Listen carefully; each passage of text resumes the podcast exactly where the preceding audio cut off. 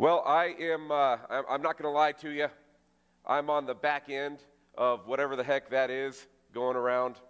Um, but I am on the back end of it. It is behind me. I had a good talk with it this morning to let it know exactly where it is and where it belongs, and uh, we're moving on. So, um,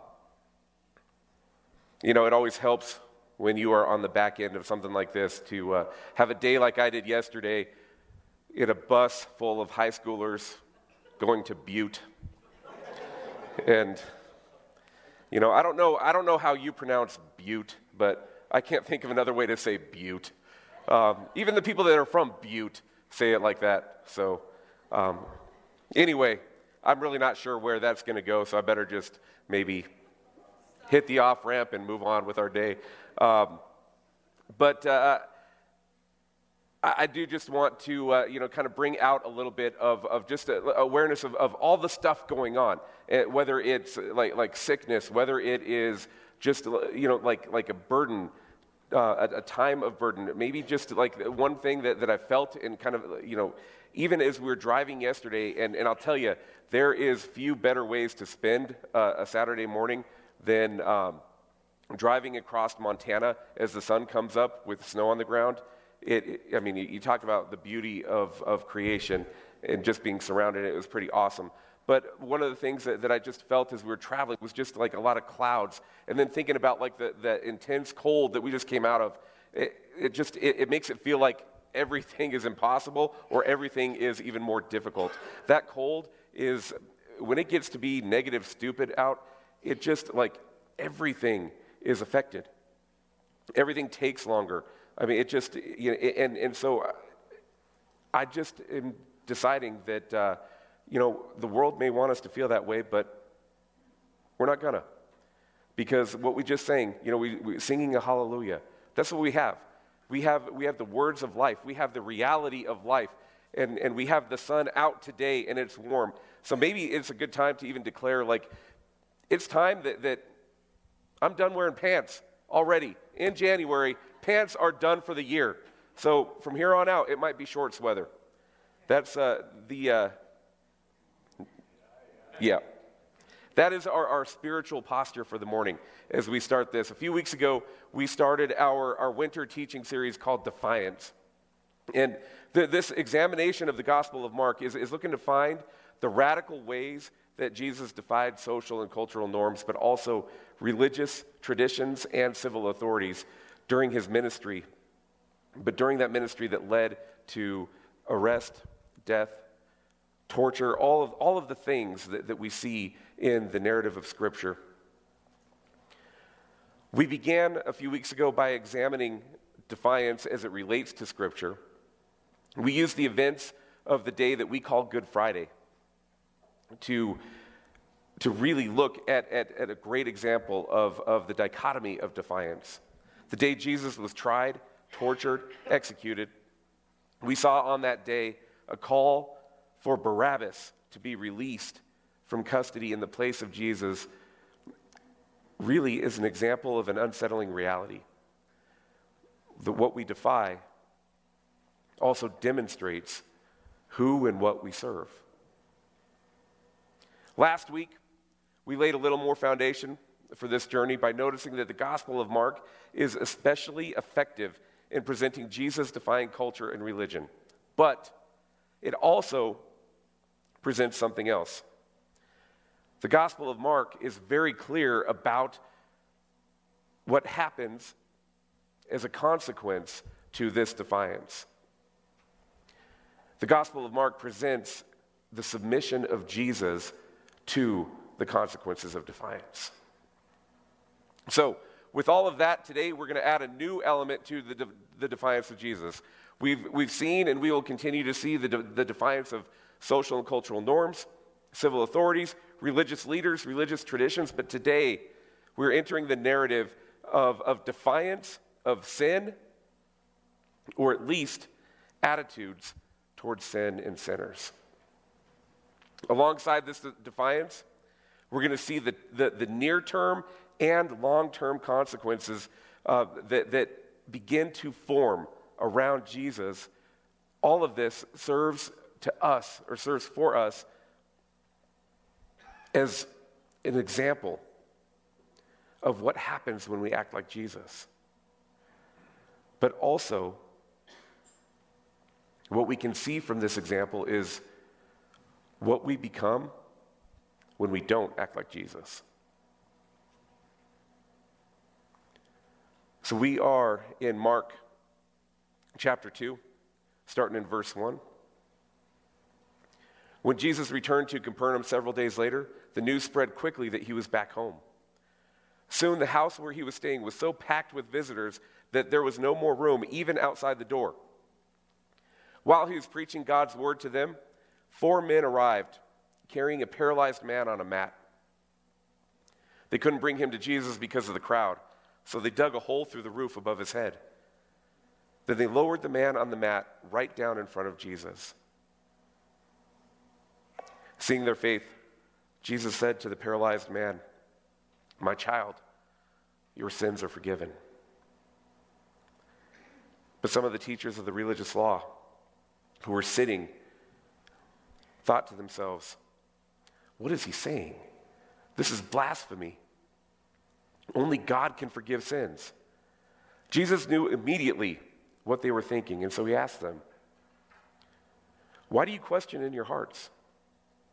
Is it easier to say to a paralyzed man, Your sins are forgiven, or stand up, pick up your mat, and walk?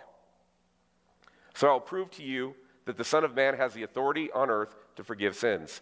Then Jesus turned to the paralyzed man and said, Stand up, pick up your mat, and go home. The man jumped up, grabbed his mat, walked out through the, through the stunned onlookers. They were amazed and praised God, exclaiming, We have never seen anything like this before.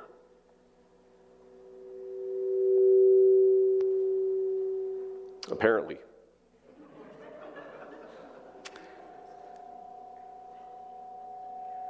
and still. Now, the, ministry that Jesus engaged in, in in this chapter had some predictable results. He taught and acted with real authority authority that exposed government, religious, and cultural leaders as counterfeit. The people saw that Jesus, acting in this authority, they saw that he is or could be the Messiah, the Son of God. They saw that he brought compassionate rescue to those that needed healing and deliverance. This is what was on display. Jesus demonstrated that the government, he demonstrated that religion and religious authorities he demonstrated that culture, all of this, are powerless to reach and rescue the lost. The predictable result of all of that is that it attracted attention. Jesus was quickly on the radar of those that needed, those that craved, and those that sought healing and deliverance. But he's also on the radar of all of those that sought to control the lives of those needing healing and deliverance. So, all of that leads to Jesus teaching in a pretty packed house. Those that sought him, that sought him for what he, he was offering, but also those that sought him for what he threatened, packed the house, packed the street, packed the alley. Those that came late could not get close enough to gain the attention of Jesus or even to get close enough to hear what he was teaching. Verse 2 of what we just read tells us what Jesus was doing. He was preaching God's word to them, and the word that's used here is, is a word that goes, especially in the Gospel of John. This word, logos or logos, depending on which flavor of Greek you like. I prefer logos. This Greek word carries the nuanced meaning, though, of the narrative about Jesus and the narrative that Jesus preached. So if, if we wonder what this, this logos was or is, we don't have to wait long to see because it's actually going to become an action. Five friends are about to make an epic entrance on the world stage. Now, if you have a group of buddies that tend to have great activities for afternoon or great ideas for afternoon activities that end up putting a hole in the ceiling, then you can relate to this story. Really? Nobody has friends that have ideas that end up with holes in the ceiling? I'm the only one. That's, I am a friend. That's actually quite a compliment. One of the five of this group is paralyzed. You think about like, like all the, just the, the, the nuance of what that group, why were they friends? What brought them together? Like, were they like, did they go to school together? Did you know, were they on the same ball team? Like, what, what, what brought them together that, that all of them were ready to do this? One of the five, paralyzed, at least one of the group, heard of the ministry of Jesus and told the others. At least one of the group heard about this, how real authority was defying counterfeit authority and healing people just like their friend. At least one of them heard that and told the others. They had so much faith that this Logos was real. They stopped at nothing to drop their buddy in front of Jesus.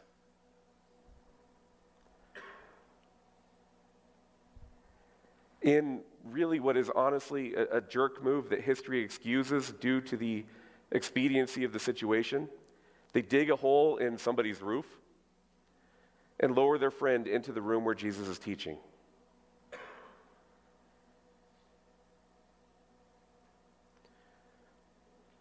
You wonder whose house this is. And if they're in the living room looking up and saying, Are you kidding me? I read uh, a commentary on this story today that makes a pretty sound argument about whose house it really was and, uh, and how this potentially was actually the house that Jesus lived in. And I don't think he would have minded. I don't think he did mind.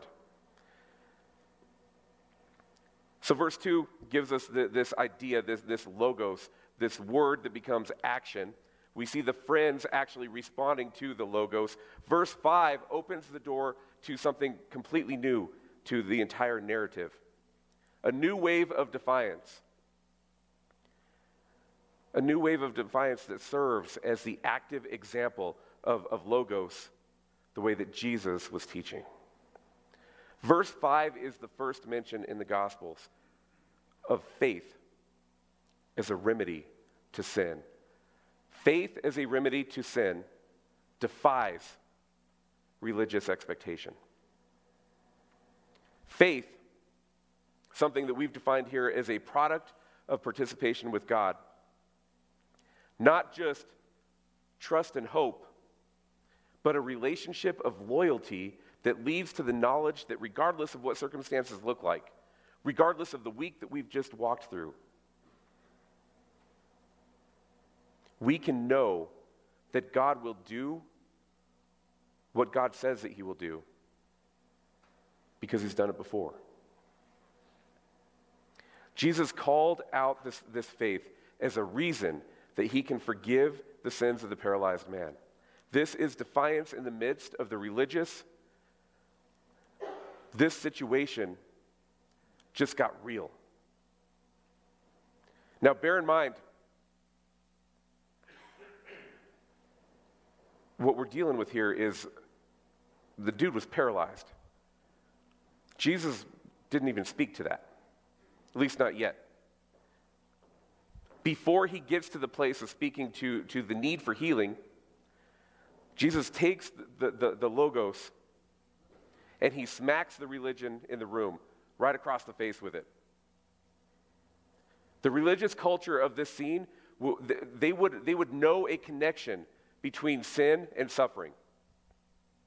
The argument would be made by the religious in the room that that man that's paralyzed on the mat deserves to be paralyzed on a mat. If you're suffering, the religious tradition tells you, if you are suffering, then you are likely sinning. To the Jewish audience in the house, it was clear to them that God was angry at this guy. He had done something. There was an affront, there was an offense. And it made sense to the religious mind that this was judgment. Now, we do know that sometimes sin can be the, the cause of sickness, either the sin of the sick or the sin of, of another that leads to others being sick. But a close connection to the two made by religious people is born more out of a humanist or, or a pagan worldview than the worldview that's formed by the, the Logos of Jesus. The idea that you get what you deserve is not compatible with the gospel of Jesus Christ. Religious people, the religious people that Jesus is smacking around with the Logos, tend to focus on behavior. And so it makes sense to how this view of sin and sickness can be supported. Some behavior is risky. And the consequence of that would be sickness, judgment, or death. You think about sexual promiscuity, addiction. How about overeating? All of these take a, a heavy toll on the human body. There is a correlation possible between sin and sickness. We know this is true. We can make the correlation, but not all sickness can be traced back to a specific sin that we or another person have committed. Sickness and death affect us because we live in a fallen world. So, what is Jesus doing here? I think Jesus is leveraging religion against the religious in defiance of their dichotomy of sin. by telling this man that his sins are forgiven. Forgiven as a result of faith. Jesus invited this man into a reality that offered a healed, healthy place in community. Jesus invited this man into the rule and reign of God. That invitation, the thing that qualified this man for the invitation, was not his own work, was not his own worth, was not his ability to do anything that would earn it. His invitation into this reality was faith.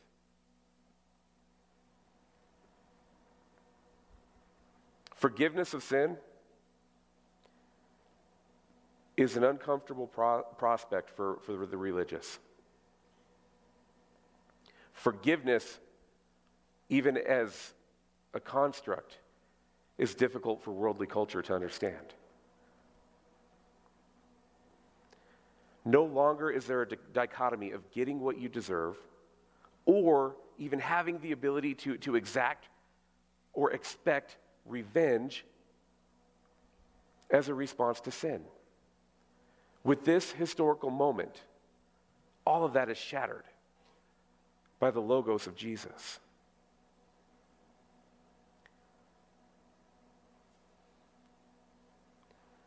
The first step now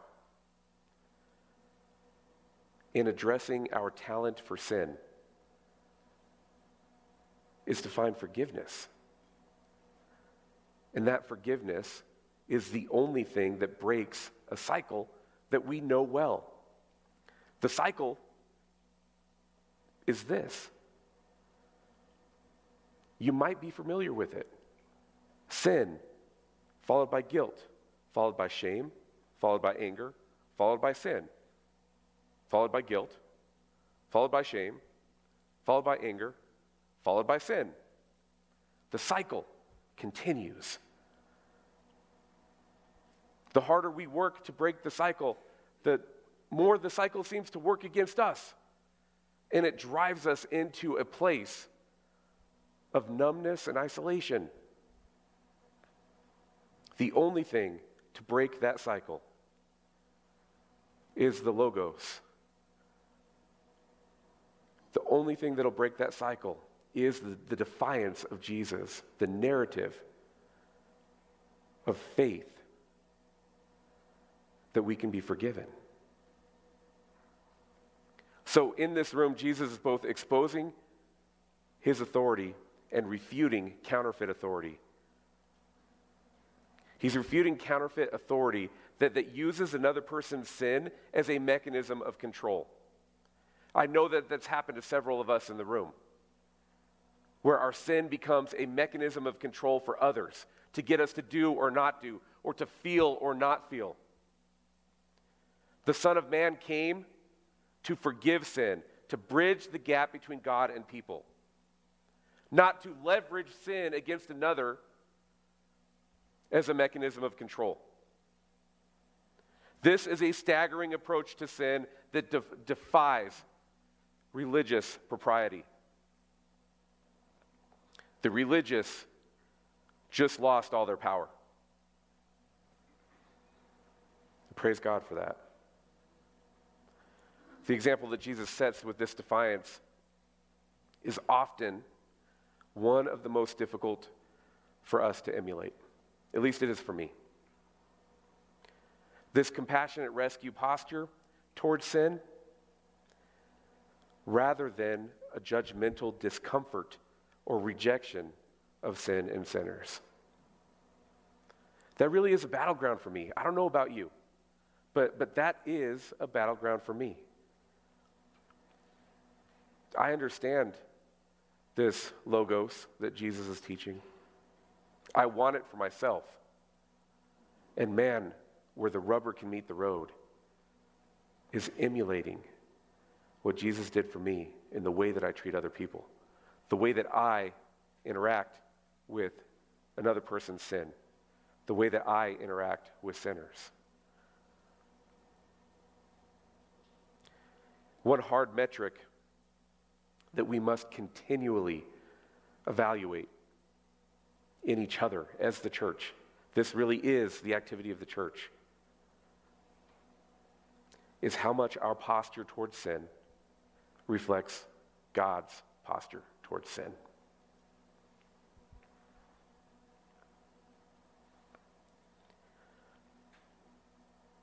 That's pretty weighty when we think about it. This is a place of accountability for all of us together a church made of individuals, those individuals acting together, what does our posture reflect? Is it God's dichotomy of a response to sin, or is it the world's? In this encounter with the paralyzed man, Jesus, referring to himself as the Son of Man, forgives sin and then he heals. This is defiance of the highest order. He's smashing a paradigm of what must be done to be forgiven. He releases grace and mercy. All of this is compassionate rescue.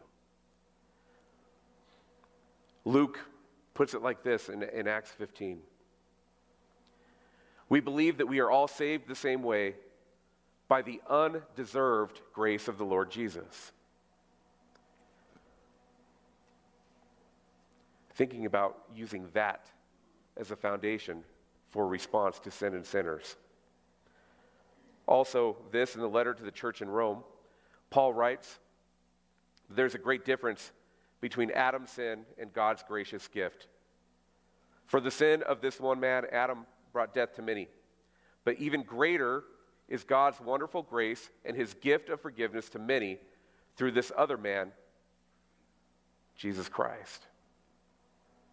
So, with the authority of God, Jesus defies religion and religious leaders, as well as the predominant culture, by freely offering grace to cover sin. The religious want there to be boundaries. They want there to be a humiliating ritual a process that would, that would prove a sinner is worthy to be redeemed, something that you have to go through, something that, that can demonstrate that you've earned this. They also want to be in control of that so they can determine if people can be forgiven.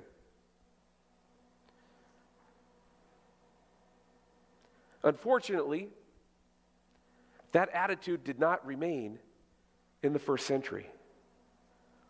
We know that attitude can, can be alive and well today. When we call for others to have to behave in order to belong, we demonstrate that our defiance is not a defiance of culture, but a defiance of the living God. When we call for others to reach a standard, when we call for others to earn it, when we call for others to be worth it, we're defying the logos of Jesus. Now, back into our journey through Mark, verse 13. Then Jesus went out to a lakeshore again and taught the crowds that were coming to him. As he walked along, he saw Levi, son of Alphaeus, sitting at his tax collector's booth. Follow me and be my disciple, Jesus said to him. So Levi got up and followed him. Later, Levi invited Jesus and his disciples to his home as dinner guests, along with many tax collectors and other disreputable sinners. There are many people of this kind among Jesus' followers. Amen? I'm looking at all y'all. But when the teachers of religious law, who were Pharisees, saw him eating with tax collectors and other sinners, they asked his, his disciples, why does he eat with such scum? That's a, uh, an historical question that I think that we should hear again. Why does he eat with such scum? Jesus heard this and he told them, Healthy people don't need a doctor, sick people do. I've come to call not those who think they are righteous, but those who know they are sinners. Man, that can land. The abject defiance in this passage is so clear. The predominant culture and religious tradition had created a boundary of those that are worthy and those that are not. This is a system of not seeking the lost, but making sure that the lost stay lost. We have to understand that. The religious tradition creates a dichotomy that is not about seeking the lost, it's about making sure that the lost remain lost. The only way out, the only way for a lost person to be unlost in this paradigm is for someone to be captured in, in such a way that they can work themselves out and then prove it to the others. It's hardly a real possibility. These scum, these sinners that Mark explicitly points out, interestingly, make up a large demographic of those that are following Jesus. Those disreputable sinners are the focus of the time, the energy, and the compassion of the Savior of the world.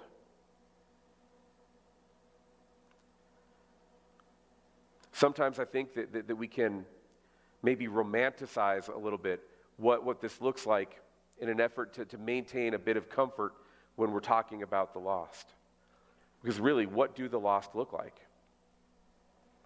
A romanticized version that maybe I, can play over in my head is, is someone in need, uh, with a clear need, somebody that, that's easy to approach, somebody that, that, that as I approach them and, and show them that I can help meet their need, um, are, are incredibly grateful to me and thankful for the attention that I'm giving them.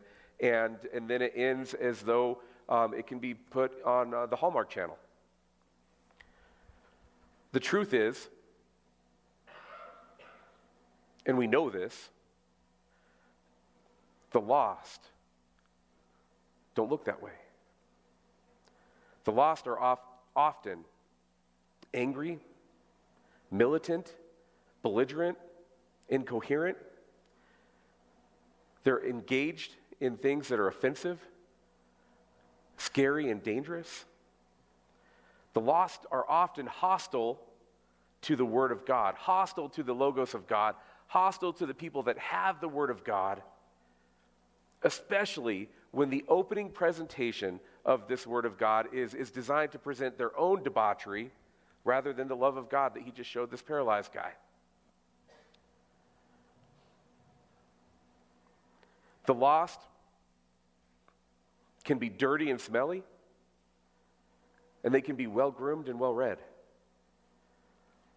They can be engaged in, in addiction and crime, or they can be engaged in, in promoting lies of identity.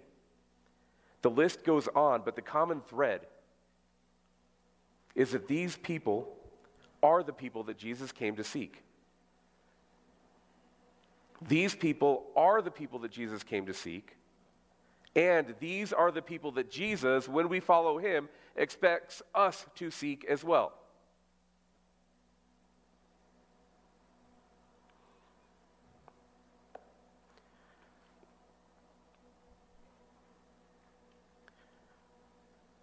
Consider this unity from the Old Testament and, and the New. Hosea 6, we see this. I want you to show love, not offer sacrifices. I want you to know me more than I want burnt offerings. That alongside Ephesians 4:32. Instead be kind to each other, tenderhearted, forgiving one another just as God through Christ has forgiven you. In this, we can, fi- we can find what it really looks like to follow Jesus, what the Logos leads us to. But we know that there are two barriers to defiance as Jesus defied. Two barriers that make it difficult for us to defy with the example of Jesus. Two behaviors that, that these behaviors actually defy God rather than religious tradition and cultural norms. They support religious tradition and they support cultural norms, especially our culture. Contempt and fear. Now, a bit ago, I mentioned that, that we will notice what happens when we act like Jesus, but also what we look like when we don't follow Jesus. I would argue that contempt and fear are the outcomes of acting like contemporary culture. The outcome of not doing the things that Jesus did is contempt and fear. Now, contempt can be very easy to spot. It can be easy to spot. We also we need to help each other spot it in our lives. We have to have conversations about this. Contempt is the feeling that a person is beneath consideration worthless or deserving scorn. In other words, contempt is they get what they deserve. Contempt is looking at somebody in sin and deciding that God is angry with them and allowing them to stay there. Contempt also creates a behavior barrier that grace and mercy cannot penetrate.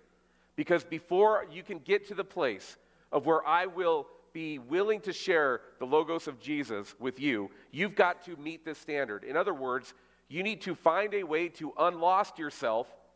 And if you can unlost yourself, then I'll share the word of God with you. It's contempt.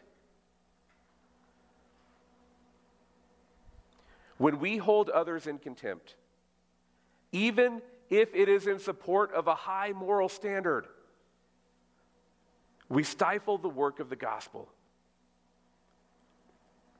Romans 12, Paul put it like this Because of the privilege and authority God has given me, I give each of you this warning. Don't think you're better than you really are. Be honest in your evaluation of yourselves, measuring yourselves by the faith God has given us. When we respond with contempt to the lost, we might be demonstrating that we're lost ourselves. Another barrier fear.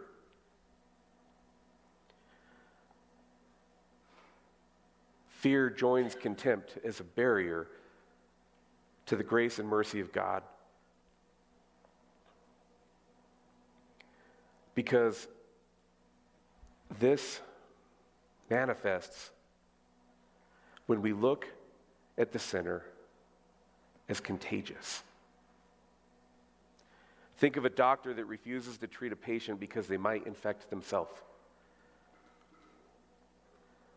Think about the doctor that refuses to treat or the rescuer that refuses to rescue because of the danger to, their, to themselves.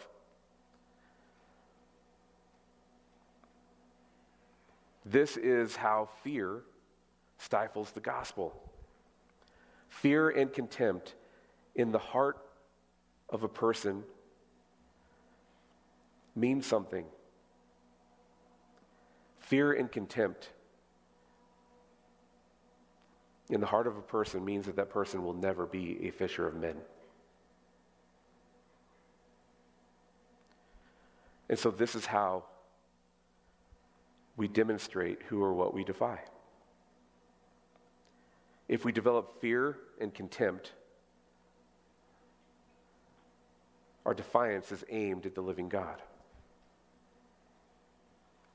You think about this, about how many influencers there are promoting a call of militancy, militancy towards or isolation from the lost. militancy towards or isolation from sin and sinners. If we hear those calls and we abide them, we are in defiance of the one that, that didn't show militancy towards us and didn't isolate us from our own sin or because of our own sin. This does help us see that maybe a new category of lost has developed. There's a dude I'm starting to like quite a bit. His name is C.T. Studd. He is a stud. This dude was quite a stud. He, uh, I, am telling you, man, I find some weird things, and I love this one. This dude was, a, well, first, anybody ever hear of C.T. Studd? Good. C.T. Studd was a famous and incredibly wealthy cricket player in 19th century Great Britain. This dude was rolling in it. As uh, you know, you think about like uh, sports stars now and the uh, you, you, know the, the acclaim and the influence that they can have. C.T. Studd could be one of the first examples of this as a cricket player. I don't know if you've ever tried to watch cricket. I mean, I'd be, I'd be willing to try with you sometime, but I, I just don't get it. But people apparently do, and they like it enough to where this guy was famous and made a lot of money playing cricket. But then C.T. Studd heard a sermon from Dwight Moody, and it changed his life. He left his luxury, and when people asked him what he was doing, his answer was this How could I spend the, re- the best years of my life in living for the honors of this world when thousands of souls are perishing every day? C.T. Studd left England and he went looking for the lost. Using Jesus as an example of defiance to the religious and cultural expectations, C.T. Studd went where he could find the highest need, where he could find the most lost of the lost. And he taught the Word of God. The Logos of Jesus. Every day, he woke up and he repeated a line from a poem that he heard. Every day, he woke up and said, Some want to live within the sound of church or chapel bell. I want to run a rescue shop within a yard of hell. That's pretty freaking cool. Some want to live within the sound of church or chapel bell. I want to run a rescue shop within a yard of hell. This captures defiance that flows from the logos of Jesus. So, our response to sin and sinners can defy the living God or reflect the living God. Fear and contempt demonstrate the power of this world. Humble engagement, starting with a willingness to just be present, to join the lost in a place that can create relationship. That is what leads to the inbreaking of the kingdom of God. And that is what reflects defiance with the example of Jesus and the love of the Father.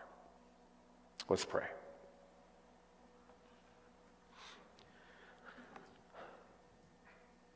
Father, there's so much in the narrative of your logos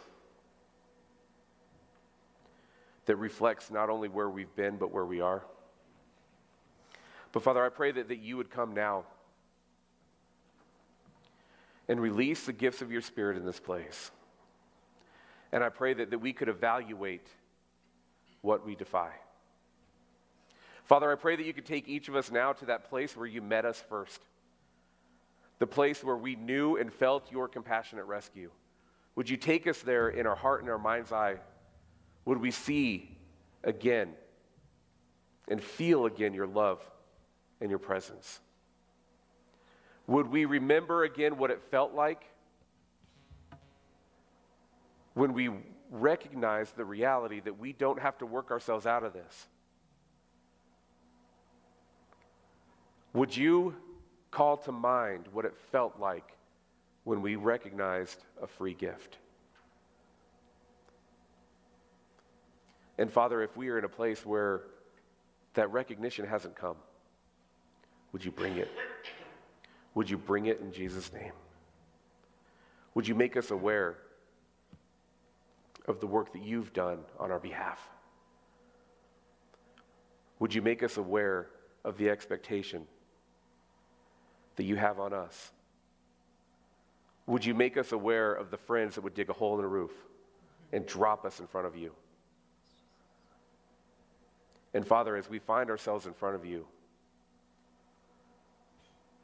would we hear the call to faith? And Father, as we hear that call to faith, I pray that you would help us to have faith and from the knowledge of, of that faith, from, from the experience of that faith, would you also call us to those that are lost? So, Father, would you deal with us with our contempt and our fear? Father, if there is contempt and fear in our heart, would you put your finger on it now?